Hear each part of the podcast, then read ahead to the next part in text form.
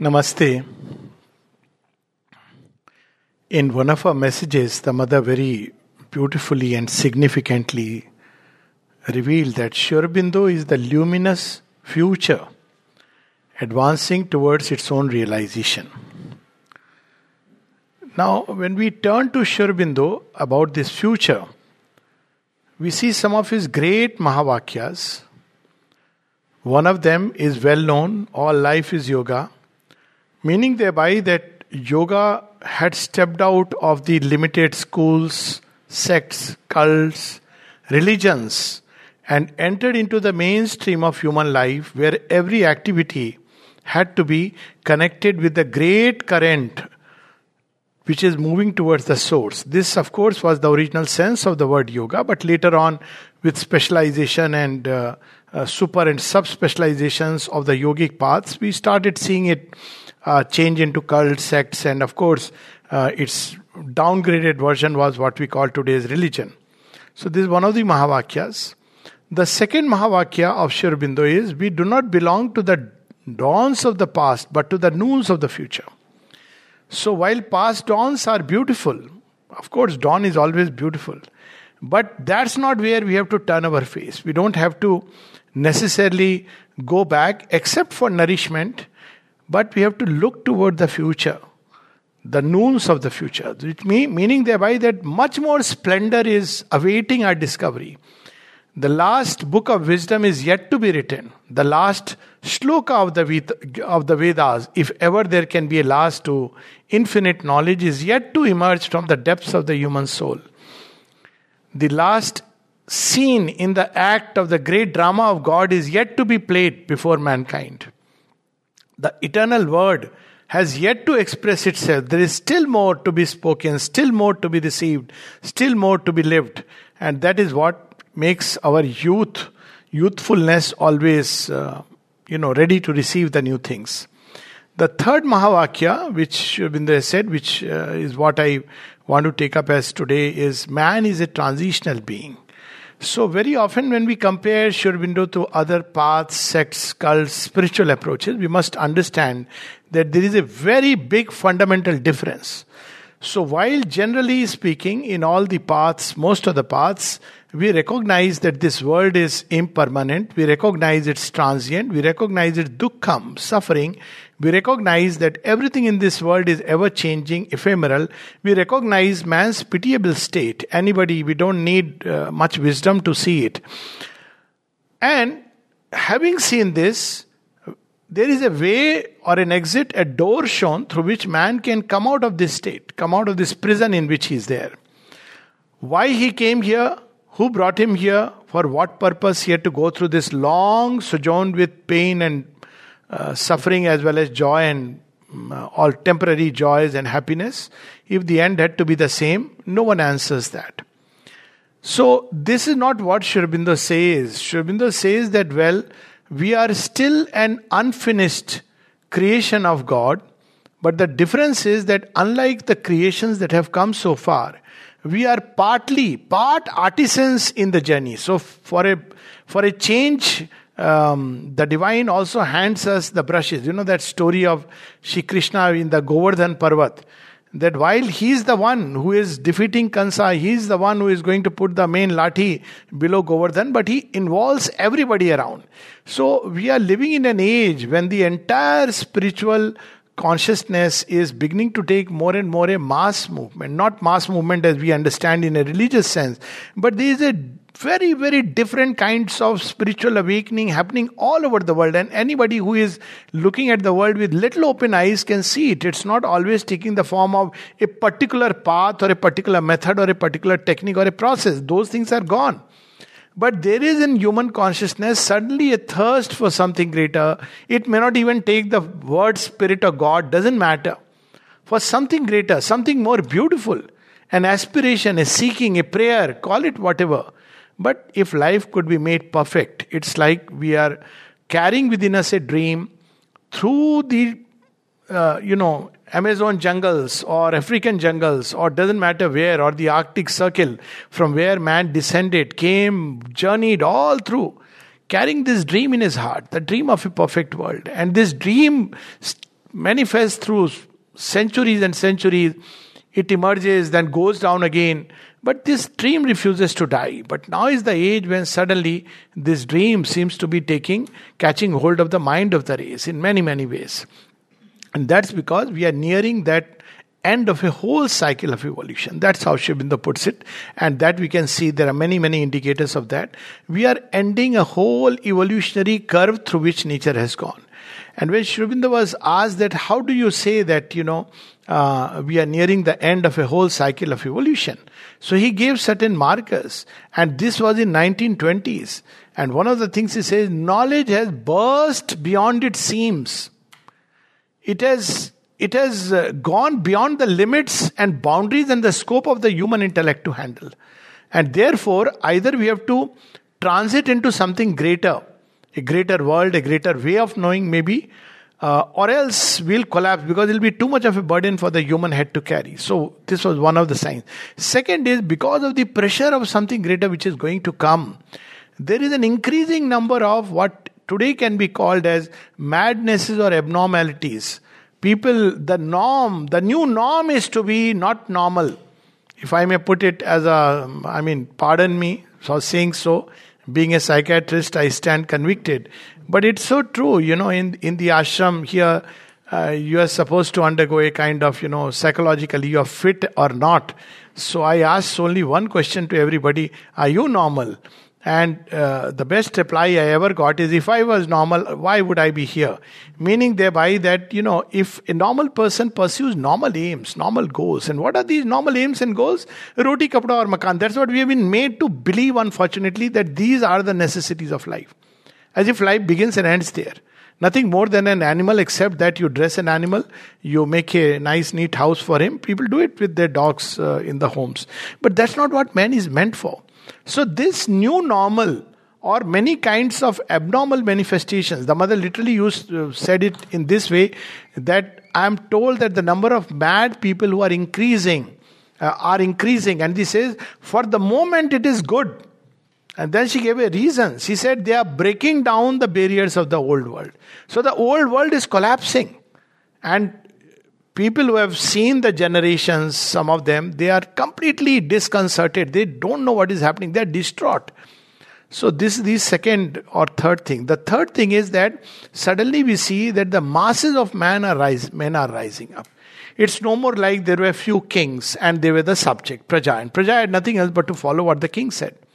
Suddenly we see that all over the world there is a mass awakening in various forms it's taking the shape of revolutions it, that it's taking the shape of you know democracy it's taking the form of like i to have a right. All these things are happening all over the world. The fourth is the descent of vital forces which are leading to paradoxically and this is something which is uh, interesting and important to mull over uh, you know people who are coming up with immense vital forces which can sway mankind this way or the other so this, of course, is during the time of Hitler, and you know who can completely sway mankind because these vital forces don't want the new creation. So they are bringing up people, even taking mystic forms, you know, cults which can completely sway mankind, and they are forces with very immense power within them. So all these things are indicative that something new, something unprecedented is happening in the Earth's history. Now, we all, anybody, when we look at uh, human nature, when we look at the world today and yesterday much more, we see that there is a great turmoil, a confusion, a disorder, and uh, what we call as order is nothing else but a disorderly order. It's like, you know, we somehow keep the manage the house, we are managing things, but the disorder is increasing. And people wonder what is the solution. So, on one side, there is the solution that, well, within the frame limits, we have to make it better. Like somebody said very interestingly and beautifully, I think it was Carl Sagan during one of his series, he says, you know, this is the little dot on which we live. This is our family. And therefore, we should uh, make peace with the family. What a wonderful thing it is. But what he left is unsaid is how to make it. We all know it's a family. Why, why go that far as thinking of world as a family? In a family, brothers within a family, they fight. Hasn't it been true of human consciousness over the uh, centuries and millenniums? So it's not enough to say that the world is one family and we are going to have a bonhomie from today we'll regard everybody as one family and let's forget everything and come together that's not the solution but that's how we look at it that human consciousness within its frame within the limitations whatever is giving given to us let's make the world a better place. It's a good uh, aspiration no doubt about it. But we know its limits and its limitations. Any sensible person can look at it. Take take a simple example of healing. Now you know doctors want to make the best. Even if supposing all the hospitals in the world were giving free medicines free doctors everything free. Will it really solve the problem of disease it doesn't require much common sense to understand no, because the roots of illness will still be there. It'll take new forms, new manifestation. You have hospital doctors, unfortunately, they have only multiplied diseases, as someone rightly observed. You know, Nirodha Sri I believe mother is going to build a new hospital. And then she said, dreams of a new millennium. So Sri says, hey, that's not a dream of a new millennium. The dream of a new millennium is when there will be no more hospitals. Because man will evolve from within the healing capacities. So these are uh, things which are still in the offing.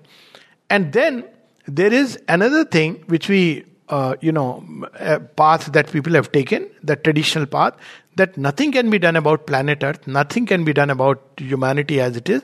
But yes, we can come out of this humanity, of which we have already spoken the path of escape, moksha, nirvana, etc., etc. It's a salvation, post mortem salvation. That if you believe in a certain ideology or a religion, uh, after death, suddenly one day you will be raised up from the grave. Uh, quite a frightening thing if you really uh, try to look at it. And you will be finally judged, God knows by whom. He who condemned us to birth will judge us also. And judge us on what basis? On a single lifetime. And eventually assign us a place permanently in heaven or permanently in hell. Obviously, these are very, very childish doctrines, and one needs to be completely off one's head to believe in it.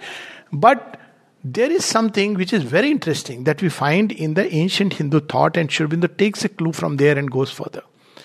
And that there is a continuity of life, continuity of evolution. Even in individual life, there is a continuity. And between one life and another, there is a gap. And that gap is called death.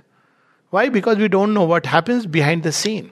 It's like an actor goes behind, changes his dress, and comes. Now people see suddenly a ch- scene has changed. Like in the cinema, we don't even see that an actor has gone. There is a sense of continuity, but there are things which have gone on behind and they come back. But yet, if we go behind and we understand that there is a script which all of them are following, then we understand the continuity that this changing of the scene, the changing of the dress, the mood, the costume was not a random phenomena, but there is a storyline which is going behind every uh, human life. It's very beautifully described in Savitri that a story from the past uh, has created what we call today as our present fate. But there is a st- the story is not yet finished. What Sri Aurobindo brings out is that this story is still not over because this story has been planted not by the human soul taking a plunge. Because in the beginning there was no karma. How did it enter here? This story has been planted inside the human soul by none else but the divine. It is his story that unfolds in our life. Now we are given the freedom to modify, tweak it a little. But we cannot change the basic story. We cannot change the ending. It's not like those actors who will come and say, No, I want the ending changed. No, ending will be the same. We can little bit modify. Maybe we can say this dialogue, maybe little bit we can say, I want this dress to wear. So, this is the inner story where there is a continuity. Otherwise, it all appears an absurdity of papa and punya and reward and punishment. Again, one has to be equally foolish to believe that, you know, nothing is happening in this world except papa and punya and somebody is rewarding and punishing. In which case, frankly speaking, at least most of the human beings I know, including myself, would have no hope for the future because you know you will realize that there is so much. So who can claim that i am holier than thou? And you know for me the doors of heavens are going to open. All of us have our own difficulties challenges defects errors prejudices call it whatever. So and yet evolution goes on. Yet we progress. That's the marvel. So, despite the fear of, uh, you know, Sri has, has beautifully puts in Savitri, a hidden bliss is at the root of things. It grows on forbidden soil. You say that this is forbidden, man will do it, regardless of all the believers in Papa and Punya. So there is something which is compelling, the bliss within things, wanting to disclose itself, first through forms which are perverse, ignorant, limited, until we realize that because it's limited, its backlash follows. There is pain, there is sorrow, suffering, till one day, pain, pleasure, and indifference, a triple disguise attire of the da- rapturous dancer on the way so that she sheds these uh, attires and the pure stuff of things, bliss emerges, but on the basis of form. So this is our own story.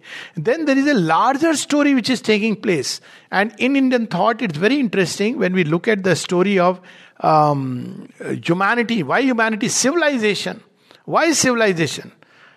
From earth to man, this story is beautifully recounted in the Bhagavat Purana as the story of God becoming fish, God becoming tortoise, God becoming, you know, mm, uh, Varaha, God becoming half animal, half human. Meaning, thereby, again, there is a continuity.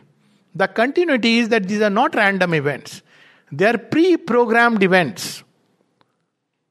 The one Mahavishnu who is sleeping on the, you know, coil of the infinite time yet determines in his sleep the whole process of creation.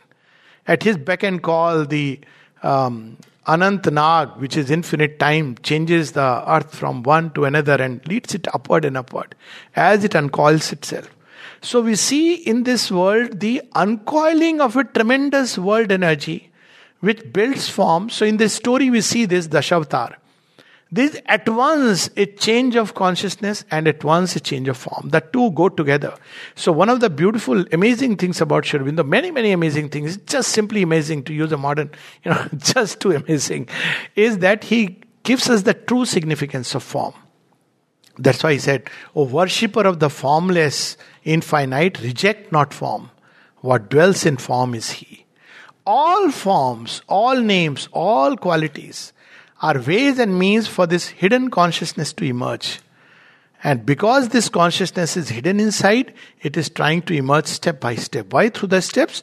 Because if it suddenly emerges, matter itself will collapse. Just imagine if the tremendous energy inside an atom, if it suddenly it said, Oh, I am going to emerge.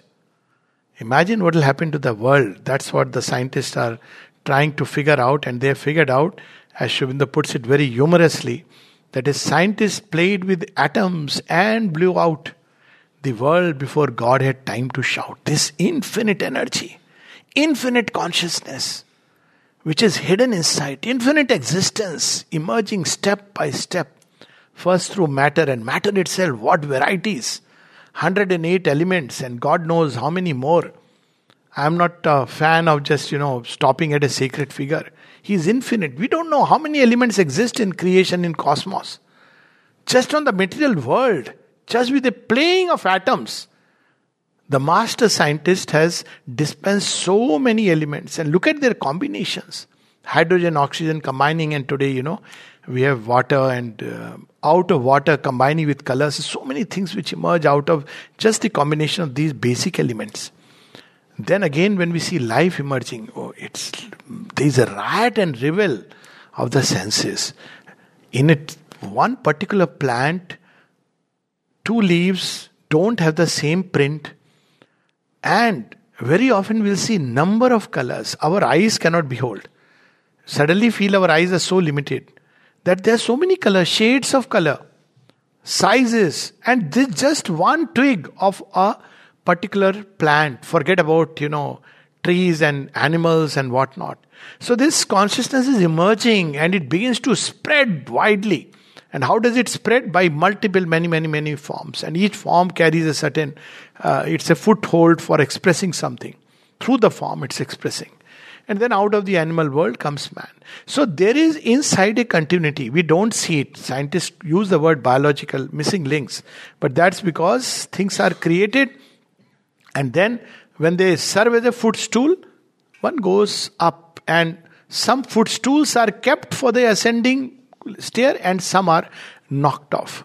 So, this is what we see happening today. That's what is meant by there are so many suggestions in this uh, one phrase man is a transitional being, he is not final, he is going to be surpassed. That means something new is going to come. Sri Aurobindo and the mother called it the new race, but not in a racist sense, but in a realistic sense. Whether we like it or not, however much we may say, you know, there is a difference between humans and the animal. Man is a thinking beast, as somebody would say, but he is also an aspiring Godhead. He is a combination of the God imprisoned in his breast and the beast also, which growls in his anterden. He is a combination of that. He holds both in check and leads his life somehow, managing his days and nights. But as he goes further and further, as some of these Indian stories show, every god, which is very interesting, has as his vahana an animal kind. It could be the bird, it could be the bull, it could be the cow, it could be even a rat, it could be anything. So, what is this? It's about we become a God as we master the animal within us. So, animal within us, each layer which comes uh, in evolution, even between man and animal, uh, there are so many multiple layers. Indian thought saw even human evolution in a graded way. That's why it spoke about the hierarchy of beings. We may not like it, but it's, it's a truth that remains inside. There are seekers of knowledge for whom they are not satisfied with anything. They want more and more and more. They drink uh, experience like a strengthening wine. They, they, they drink the infinite like a wine. That's how there are people. On the other hand, there are those with whom any kind of knowledge is like don't strain, don't burden. This fact exists inwardly. So in man itself, the evolution takes a hierarchical form. Again, in the story of Dashavatara, we see from the Vamana, we see the next, uh, you know, uh, from the Narsingh, in fact, we see Vamana and then Parshuram, then Rama, then Krishna, and eventually, finally, Kalki, Christ and Kalki, who establishes the kingdom of heaven upon earth. So we see in humanity itself there are several links which today we have uh, lost, we don't recognize, but they exist because they are evolutionary layers um, rebirth is a process through which the consciousness climbs. And with each such climb, there is a modification even of the body and the form.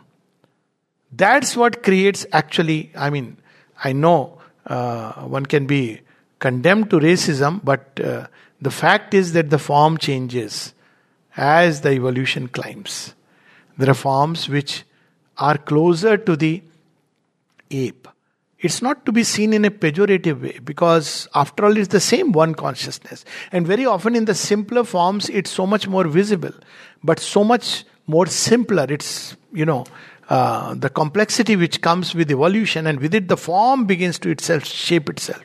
It's a whole study which um, someday somebody will carry out. Mystics know about it.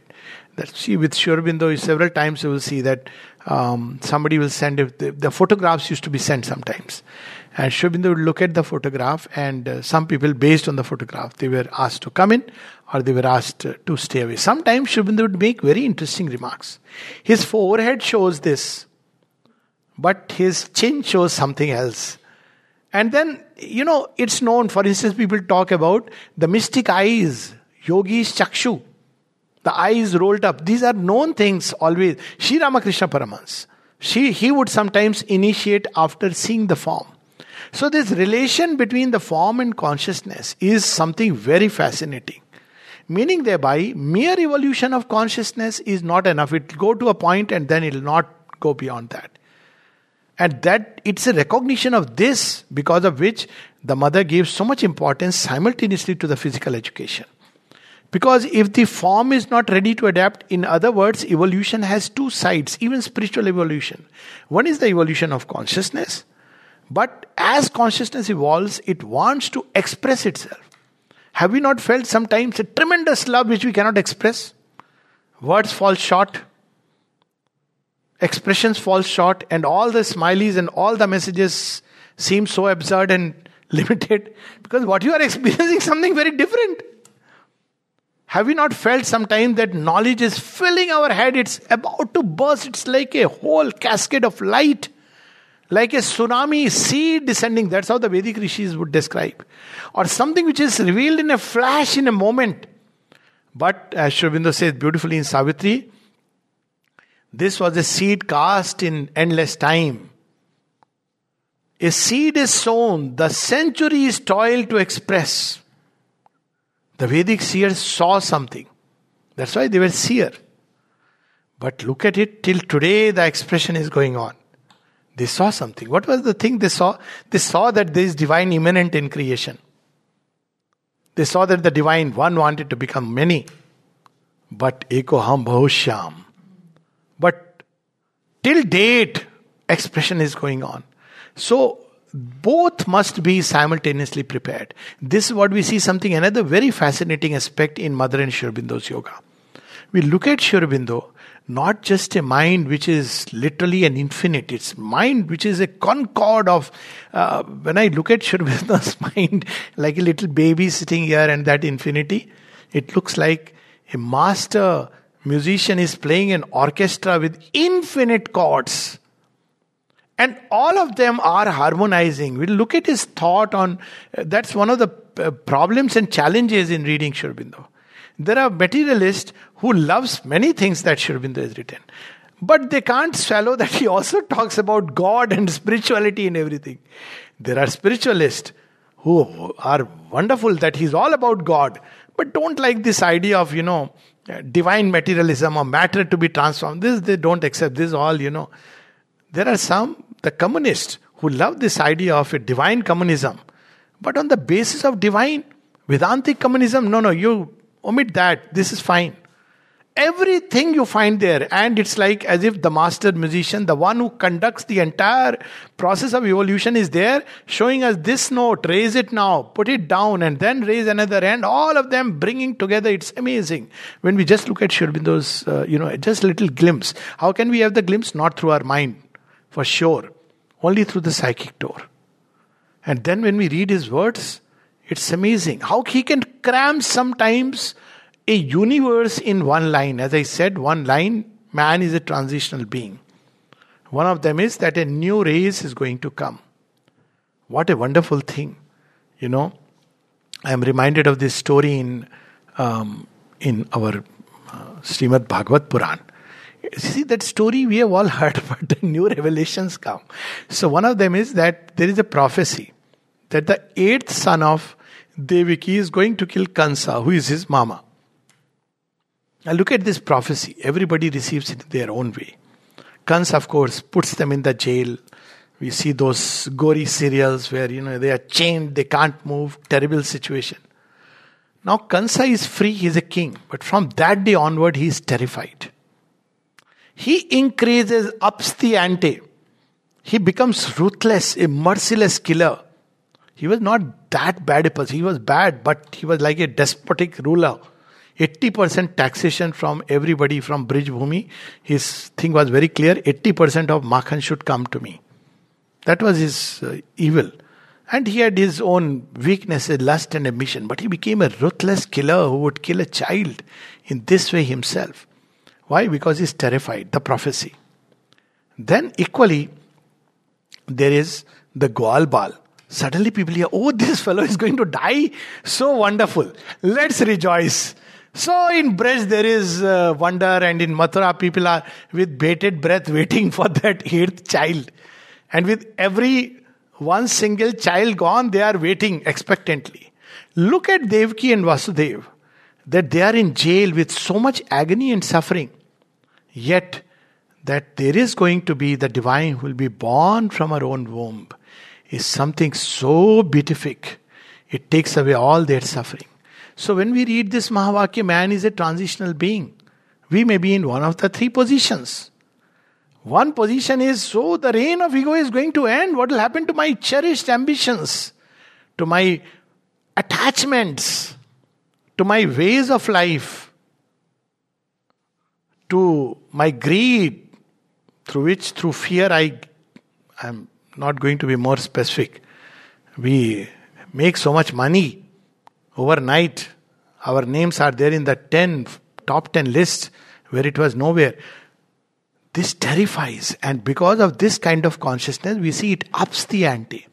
Like Kansa, it becomes more and more merciless because it knows somewhere that its end is going to come. That's what the mother spoke about the Lord of falsehood. She said, falsehood has increased. It says, I know I am going to die. It's exactly the same story like Kansa. I know I am going to die. And die at the hands of a child. Word still. The psychic being in man, the soul in man is greater than his fate. But I am going to do as much chaos as I can. And the child smiles and says, or the mother smiles and says, Okay.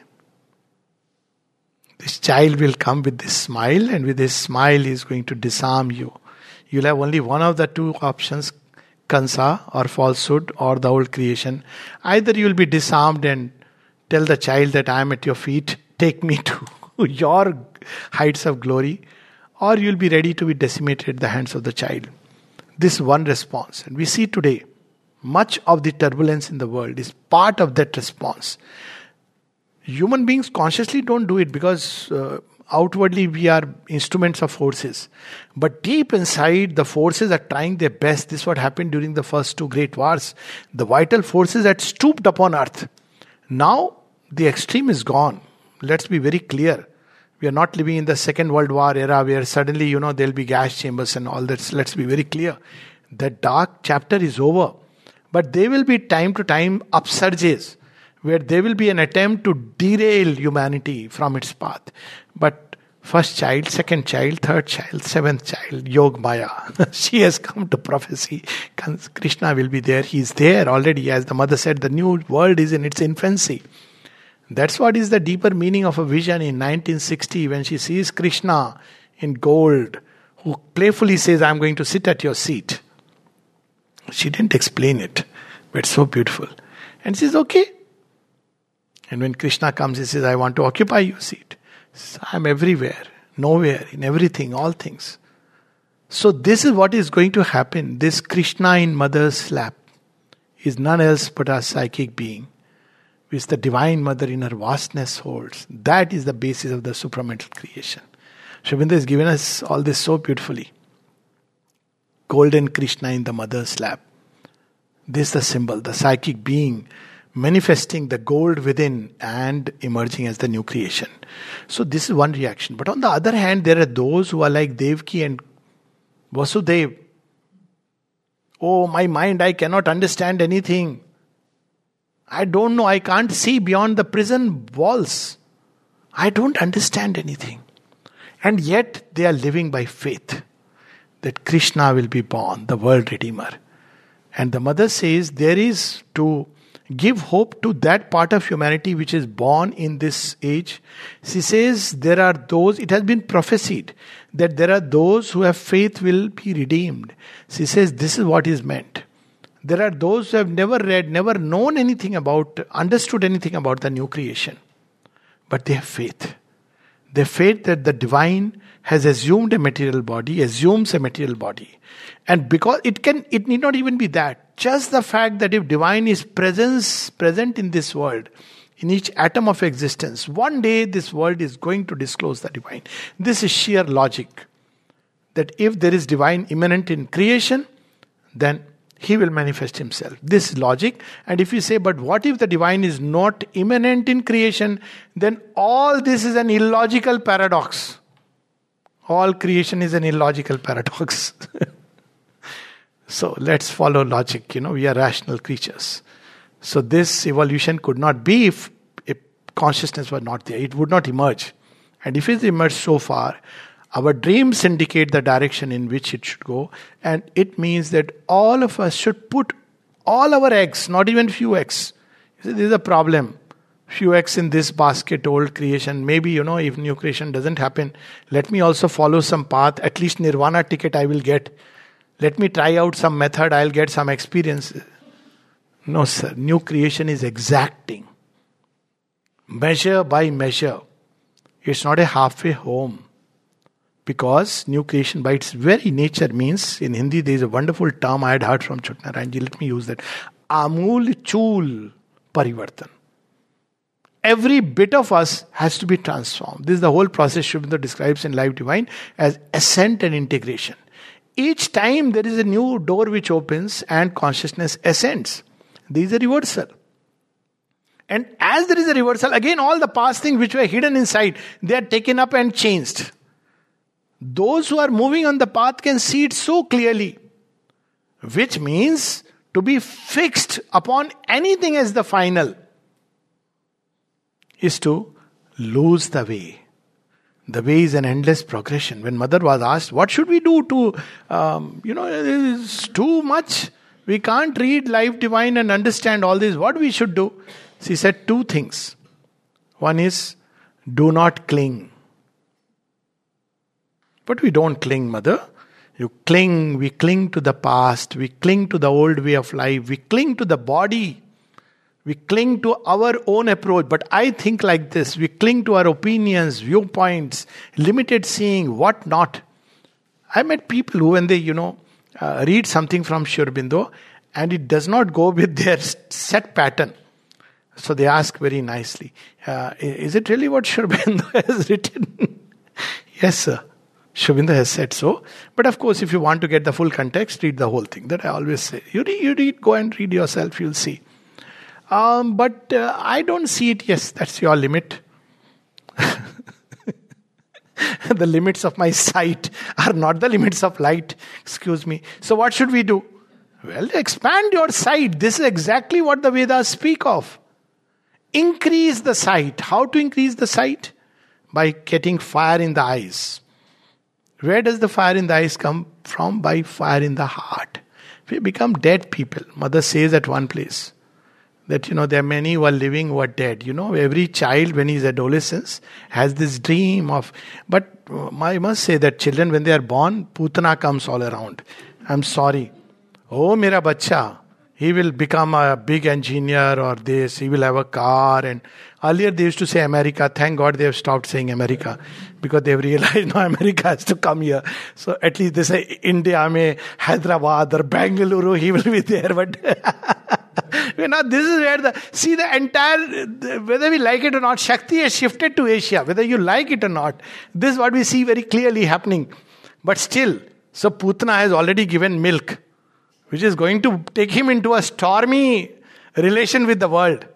But Krishna is Krishna. Eventually, he, you know, he is going to make his way through all the turbulence and the storms of life.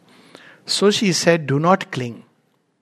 What is today need not be tomorrow. What is tomorrow need not be after few days. This is the greatest way of renouncing life. You know, this idea of renouncing something outwardly, getting attached to another way of life. I've seen people. Hum to sannyasi hai. We are a sannyasi. Now I'll wear only this one color cloth. Why are you attached to one color cloth? No, I will not even wear clothes. That's even more dangerous. Have a heart, think about people. Don't make a free show. Okay, you believe in something, fine, but there is something called as life around. If you want to do that, be in a cave. It's perfectly fine. Nothing, nobody prevents a man from being what he is within his, you know, four walls. But this clinging can be so vicious. And sometimes a sannyasi who has so called renounced the world is lot more attached. They will eat only one kind of food.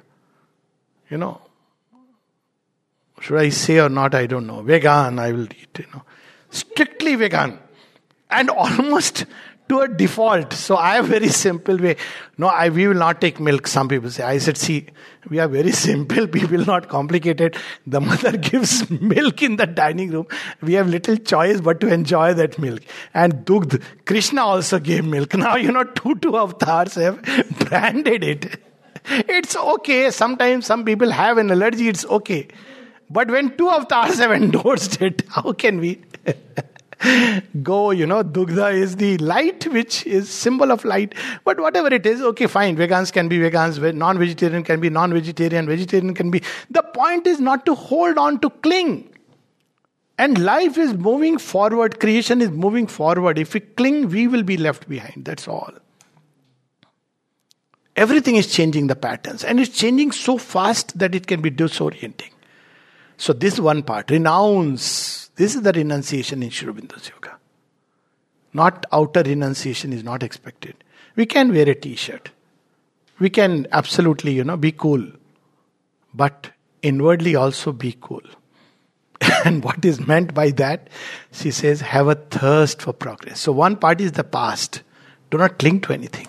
Second is have the thirst for progress, meaning thereby not to be satisfied with any experience. This was one of the things which, at least to me, seemed so strange. You know, there are sects which say, uh, you will get mukti. So I would sometimes ask, so what happens? So you will sit in meditation, you will uh, you will have this vision and voice, this sound, this, and then what happens at the end? You will arrive at you know uh, Brahman or Parbrahman. I said, so what's the big deal? Of course, I understand it's something fantastic, but there is an end. Finish the last line.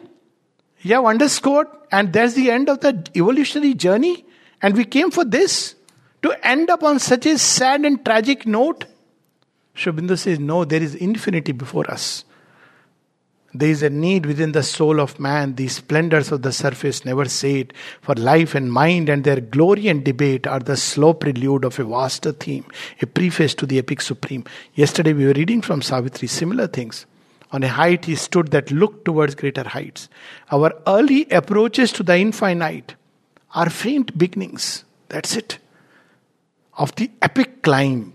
It makes us feel so young. One step solution to remaining young. Have their thirst for progress. And she says, real thirst doesn't matter. You don't have to sit in ashram in a certain posture and meditate and say, I have thirst. Maybe you have thirst, but you are thinking, when will the meditation get over and I can have my uh, water? Thirst. A greater love, more beauty, more truth, more wisdom, more strength, empowerment, Shakti, infinite Shakti. The body to be freed from diseases, old age, everything. Thirst, where is the end? Each cell should be become an abode and temple of the divine.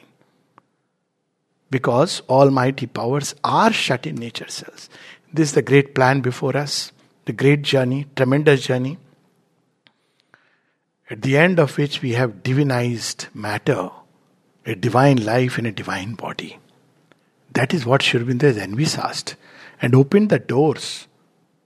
It doesn't matter how long it will take. It's enough. Devki and Vasudev didn't calculate eight children means we'll grow so old. Their task was to give birth to this new child.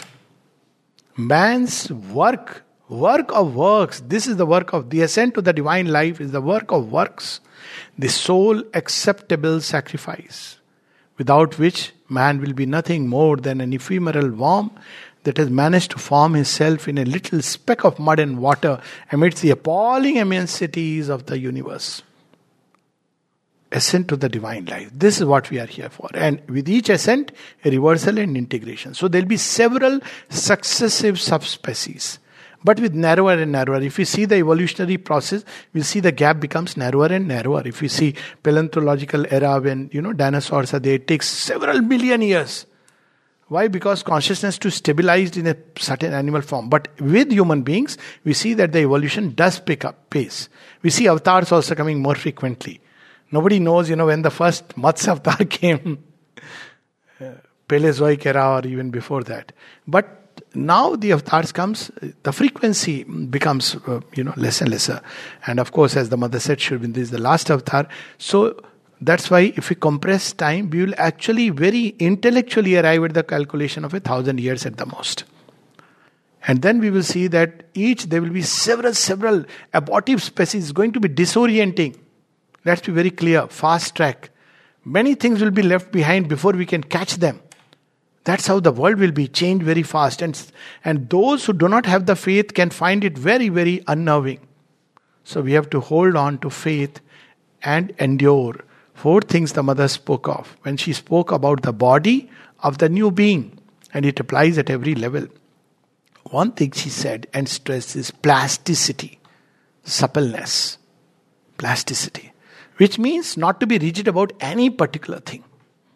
Not to be like, you know, I met a, another sannyasi uh, who was traveling with me, very uncomfortable. I said, What's happening? I have to do my puja. So, do your puja. No, I have to take a bath. Train. So, I said, The washroom is there, you can take a bath. No, no, I must take a bath with the pure water. So, where will be the pure water when the train stops on this particular station? I said, Sir, are you very sure that that will be pure water? Distilled water is not there. No, at least I'll have satisfaction. So that's not, you know, rigidity. The supramental being will be plastic, plastic in terms of thought. Why plastic in terms of thought? The same idea expresses itself in million ways. That's what is meant by the gates of the sun, where a million rays express. Supramental thought is like that. That one idea expresses in multiple ways. There are many, many multiple possibilities that appear before a supramental being. But we have what is called as a one track mind. This is the one track mind. That we only see one thing. And that one thing is everything that is right in front of my nose, that's all. And before the wall that I, the nose hits. So this is first aspect. Second thing she said, and mind, heart, life energy. It all, and that's why we see today's rapid transitions through which all this, even the body is being adapted. When mother was asked, Mother, will the radiation going to be harmful? So one person said that um, no, uh, human body will absorb everything in progress. The other person says no, the human body will die. So both asked the mother, that mother, which one is true? She said both. and then she explained, human body in its present state cannot. But because the supramental force is working, 72, it is bound to reach a point where it will take all these things and transmute it. So you see what a body this is going to be. Plasticity. Then, second level is balance. Now, here, balance is not given to Caesar what is due to Caesar and given to Rome what is due to Rome. Meaning, thereby I will lead an egoistic life, feed the ego as well as, you know, feed. It's not, uh, balance is not that. Meaning, thereby all levels it must touch. It, that's what Aurobindo says in the mother. It's not enough if the mind has illuminations, but the heart remains stifled inside. It's not even enough if the heart opens, but the life energy remains like an animal or a beast. It's not enough if the life responds, but the body remains sluggard and laggard on the way. Balance here means all levels it should take place. Third is endurance. Because it's a long journey, there'll be many things, ups, downs. You know, people who have traveled Thankfully, somebody sent me recently uh, something which I love to quote Shackleton's Journey Endurance. I have it on the WhatsApp now and I can pass it on. So it's so so fascinating journey. The man who failed, the first man who went to Antarctica mission and failed because the ship broke down. And his grandmother had given the name to the ship Endurance. But all of them survived. It's a fascinating story. And that opened the doors to Antarctica. So, very often we say, oh, failures, falls, these are all irrelevant. There will be several. So called, what in our ignorance we call as the baby who starts taking infant step doesn't start running and climbing Mount Everest. There will be several so called failures, falls, ups, downs, many things, challenges. That's how the evolutionary power works. The most uh, uncomfortable creature, ugly if you want to call it, though there is nothing in essence ugly, is Archaeopteryx. Poor fellow is neither a snake nor a bird. It vanished. So there are going to be all these things. So we have to endure the journey. Many, many things will happen. Whether supramental force impacts the body, maybe even certain hidden things will come up. Even illnesses may be a transition. Who knows? Children who already we see that schools have become re- redundant. So, this is uh, the third thing endurance. And the fourth, he spoke about harmony. Four aspects. So, harmony, of course, we know is one of the most difficult things, but harmony within, within the different parts of our being. Harmony without, with the world, a new relation we'll form. No more on the basis of likes, dislikes, opinions, viewpoints, my caste, your caste, my uh, language, your language but on a deeper basis. The only basis of harmony can be the divine presence in all. Because this harmony will not be sameness. The one divine presence, but expressing itself in multiple ways. So we'll accommodate both harmony as well as the variety, as well as we learn the right dealing in the manifestation with the different elements of creation. So this is, we are on an exciting journey, a wonderful journey um, it's a lovely subject. I mean, um, as I said, it's burdened with many suggestions. But I want to just uh, close with one of the readings. Uh, one is where Sri says, This man is a transitional being. He mentions several places in his essays, and uh, he is a transitional being also in the life divine, where he doesn't speak of man is a transitional being, but he is a transitional being. And several places, the mother also speaks about it. Several times. This is one of the key works of Sri Aurobindo that man will be exceeded not only in terms of consciousness but also in terms of form. And the challenge of this yoga is this that with each ascent, the form has to adapt. Otherwise, it's not like escaping into some uh, supramental world and you know with no base here. So here is what Sri Aurobindo writes. A Godhead is imprisoned in our depths. Krishna in the prison. One in its being with a greater Godhead ready to descend from superhuman summits. Man is a transitional being, and then he says that even if we perfect ourselves humanly, the limits of humanity, that's not enough because that's not what is meant by superhumanity. Man's greatness is not in what he is. All our degrees and visiting card needs to be changed and changed into apprentice working in the laboratory of God. That's our true domicile, apprentice. Mother used the word apprentice, Superman, but that sounds too presumptuous. Visiting card, apprentice, Superman. Straight to the asylum. But apprentice. We are all apprentice. Who's apprentice? Her. She is teaching us things and we are apprentice. We are learning. The moment you say, we know, now we can teach. Teach what? Sri Aurobindo. Unfit. The moment we understand that there is no limit, He is infinite. Sri Aurobindo is as vast as the universe and His teaching is infinite. All that we can do is to love Him and serve Him, and all knowledge will rush like a sea. So he, he says man's greatness is not in what he is, but in what he makes possible. His glory is that he is the closed place and secret workshop of a living labor in which supermanhood is made ready by a divine craftsman. So let's not be putnas and stifle the dream of a child when he imagines beautiful world. Let's not tell him, but you have to get 90% in maths. Otherwise, you don't have a future. If he gets 90% in maths, maybe he doesn't have a future.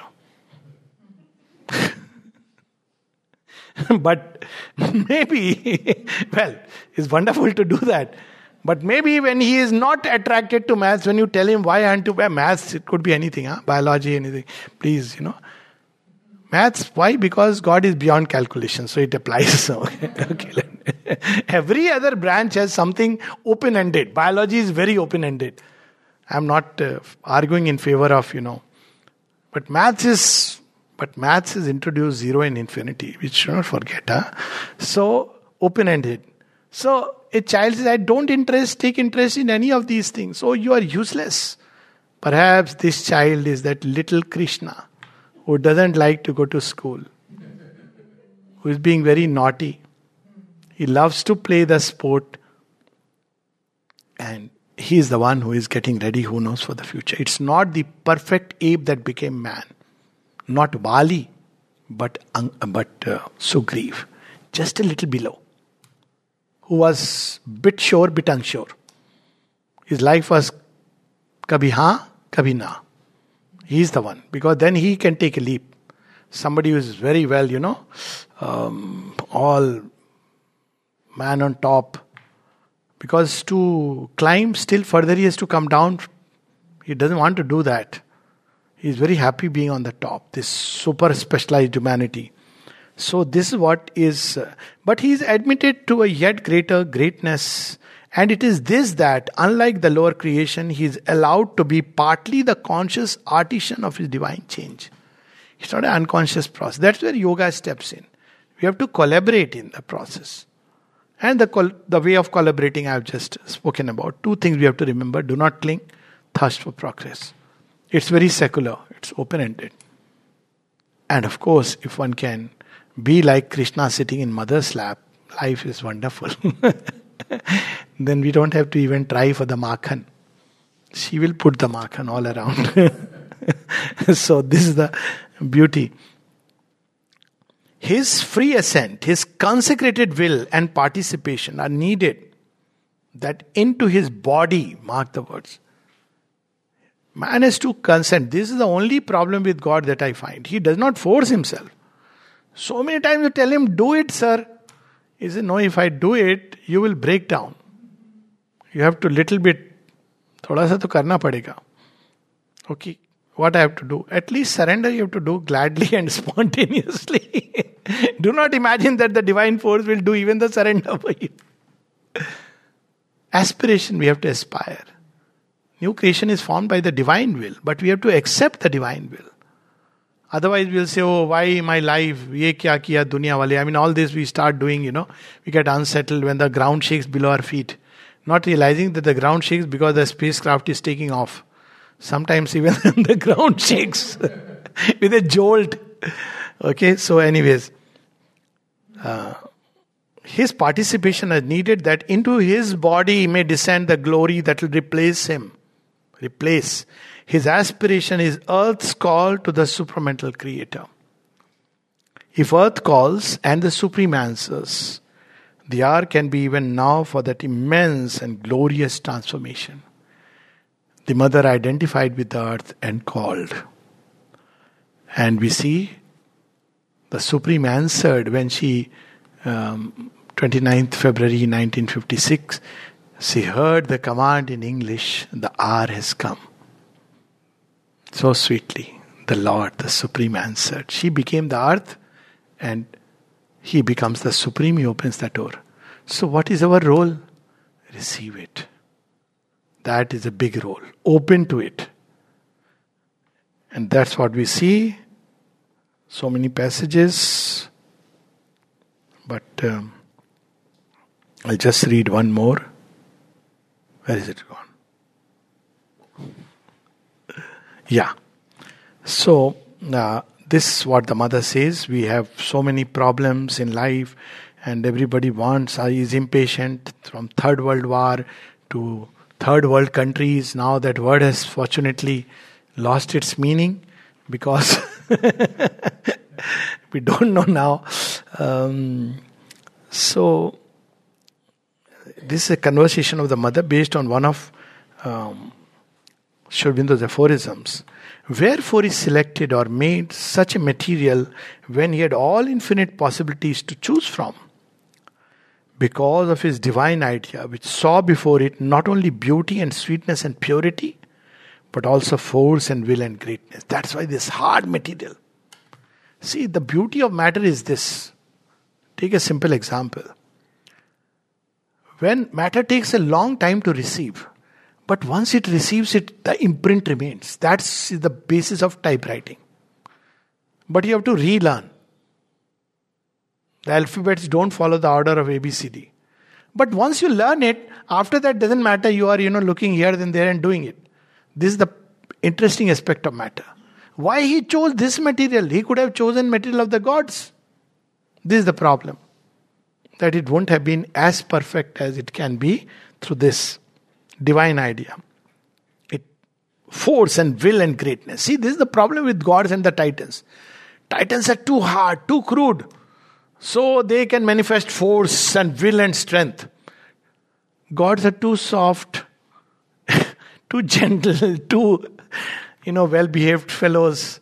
So the titans come and start beating them black and blue till they call, you know, either Indra's thunderbolt comes in or he calls Mother Durga rider on the lion, you come. Jagat Janani takes that form. But we have to be something in between. The matter of which we are made, though it bears the stamp of the crude, asuric, rakshasic contact, still it has within it a divine possibility. That's the Ramayana. Mother Sita to the Asura and then passing through the test of fire and regaining her pristine glory. Despise not force, nor hate it for the ugliness of some of its faces, nor think that love only is God. All perfect perfection must have something in it of the stuff of the hero and even of the titan. But the greatest force is born out of the greatest difficulty. So that's what. So, Mother says something very beautiful. Very quickly, I'll wrap it up. After all, the whole problem is to know whether humanity has reached the state of pure gold or whether it still needs to be tested in the crucible. One thing is certain humanity has not become pure gold, that is visible and certain. But something has happened in the world's history which allows us to hope. This something is the 29th February 1956 that a selected few in humanity a small number of beings, perhaps, are ready to be transformed into pure gold. And that they will be able to manifest. Now, mark the word. They'll be able to manifest strength without violence, heroism without destruction, and courage without catastrophe. This is what is needed. But in the very next paragraph, Sri Aurobindo gives the answer, this one point solution to all the problems. Not like adjust this, find food grain shortage, this problem, all kinds of things. No, none of this.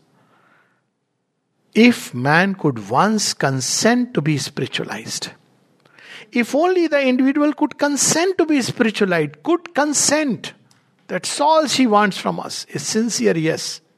Something in him asks for it aspires, and all the rest refuses. Wants to continue to be what it is the mixed ore which needs to be cast into the furnace. And in the furnace of suffering burns, more sweetness to deserve, more strength to gain. From his poem In the Moonlight, that he climbs, casting behind his ill and sin, but he has to burn through the furnace. At the moment, we are at a decisive turning point in the history of the earth. This late 50s, after the supramental manifestation. Once again, from every side, I am asked, what is going to happen? Two years back, it was Corona. One year back. Now it is kuch karo ya maro now. Now it is war. After some time, something else will come. she has given a solution right 50 years back. All these are halfway homes. Now we are learning the the thing that we are learning, even through this Gori war, is all our imperfection of all our mental solutions. Form a united nations, but of the same human beings. Aurobindo spoke about it in 1919. And the mother said very blatantly, that it's all playing in the hands of falsehood. So, way back. Look at the joke. Anybody can veto. Who are the those? I mean, five feet. Sometimes, like a circus, you just enjoy watching it. I'll, you know, it's like the dadagiri in a mohalla. It's nothing like that. I'll veto. So many things are getting exposed. It's not about this side being right or wrong. That's a different story. But we are learning the inadequacy of our mental solutions. And if we still go back in that direction, still another. So she says, what is going to happen? Everywhere there is anguish, expectation, fear. What is going to happen? There is only one reply if only man could consent to be spiritualized. One shop solution, one shop stop. And perhaps it would be enough if some individuals become pure, became pure. It's not like a mass movement. Everybody suddenly, you know, starts doing uh, Bhaj Govinda, Bhaj Govinda. Not needed. Have the Govinda in the heart. Live that light. For this would be enough to change the course of events. She's giving us a solution, even of the present problem. Hasten on that path now. Hasten means not like impatiently the one solution is those who are called upon the path, for them, the only solution is to go more and more in that direction. We are faced with this necessity in an urgent way, very urgent way. This courage, this heroism which the divine wants of us, why not use it to fight against one's own difficulties, one's own imperfections, one's own obscurities? Why not heroically face the furnace of inner purification? It's bound to come. बहुत कठिन है दगरपन खटकी it's not several times the मटकी will पुटो who will पुटो it Krishna watch he's on the side you think now i filled the gagar and you know i am carrying it he is the one who will put why are you doing this krishna it's not yet you know, this matki has to be made of a better material. Okay. We keep filling and he keeps following. The material must change. so she says, Why not heroically face the furnace of inner purification? How do you make the matki better? In Vedas, it is mentioned two ways. One is to the tapas of yoga, the furnace of purification. The other is furnace of suffering. Only two ways. Face the fire of aspiration and tapaw it. All, you know, bake. It has to be baked. That's how it becomes strong. Or else, suffering will make us either which way